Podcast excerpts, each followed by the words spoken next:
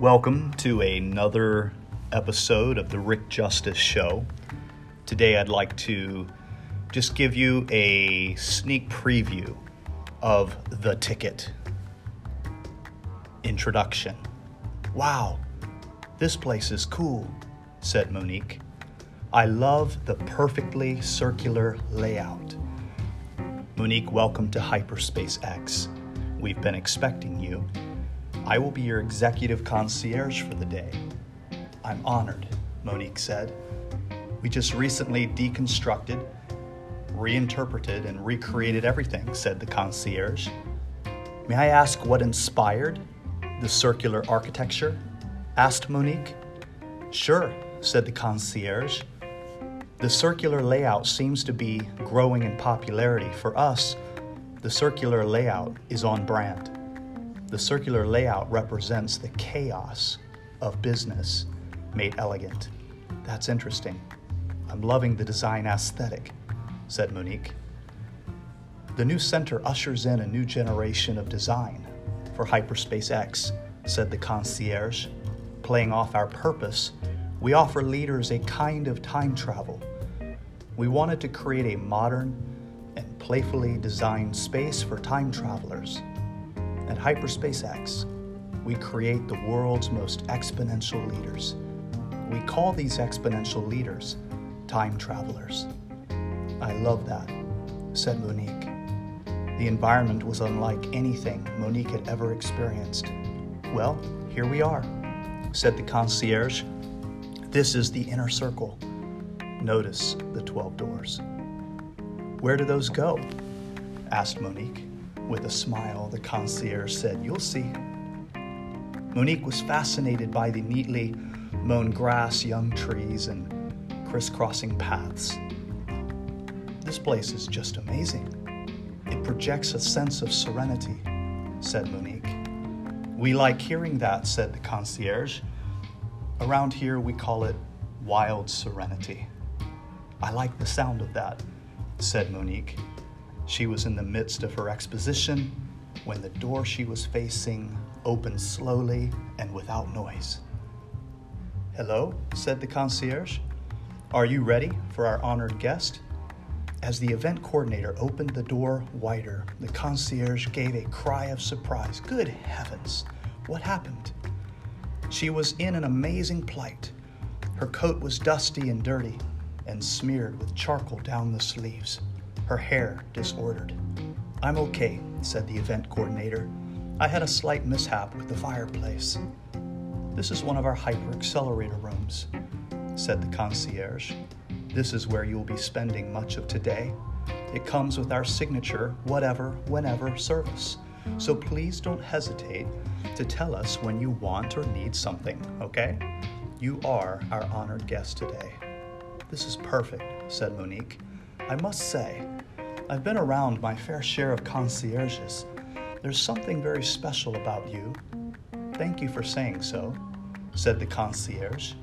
I've been a member of the prestigious Society of the Golden Keys since 1987. I've heard of it. Very impressive. Monique knew the concierge was more than just a member. It's a fantastic international organization that connects hotel concierges around the world. To be a member, you must have worked as a concierge in a four or five star hotel for a minimum of five years. There's a very tough interview process to get in. I'm a proud member. The concierge didn't disclose that she had collected some serious titles top concierge worldwide, world's best concierge, and concierge of the year, twice, to name a few. Please take a seat. I will be back shortly with the wizard. Monique couldn't help but smile.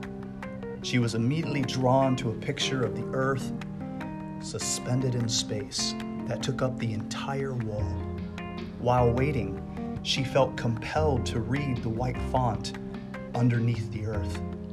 That's here. That's home. That's us. On it, everyone you love, everyone you know, everyone you have ever heard of, every human being who ever was, lived out their lives. the aggregate of our joy and suffering, thousands of confident religions, ideologies, and economic doctrines, every hunter and forager, every hero and coward, every creator and destroyer of civilization, every king and peasant, every young couple in love, every mother and father, hopeful child, inventor, and explorer, every teacher of morals, every corrupt, corrupt politician, every superstar, every supreme leader, every saint and sinner in the history of our species lived there on a mote of dust, suspended in a sunbeam. Carl Sagan. From a lecture delivered at Cornell University, October 13, 1994. Moments later, the concierge returned with the wizard. Monique, please meet the wizard. The wizard saw that she had just read the writing on the wall. We are so tiny, he said. Yes, said Monique, we really are. The moment she shook his hand, she had no words to describe the feeling she had. She knew she was in the presence of someone who had a depth about him that she had never experienced before. This feeling I have, said Monique, tells me you've lived many lifetimes. The wizard smiled faintly. Ten visions, nine lives, he said. I'm sure everyone asks you the same question. If you don't mind me asking, why are you called the wizard? Thank you for asking, said the wizard.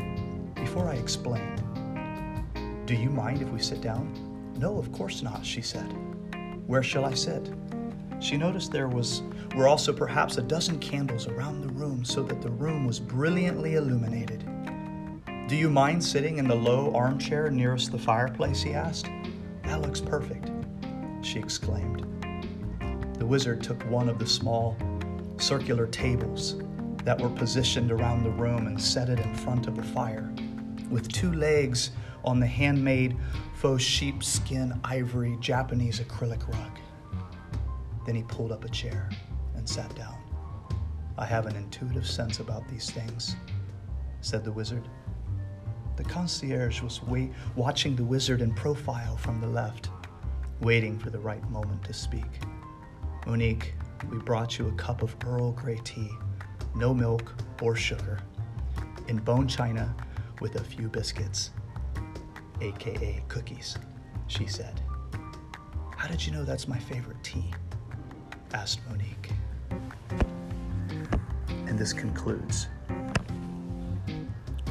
this introduction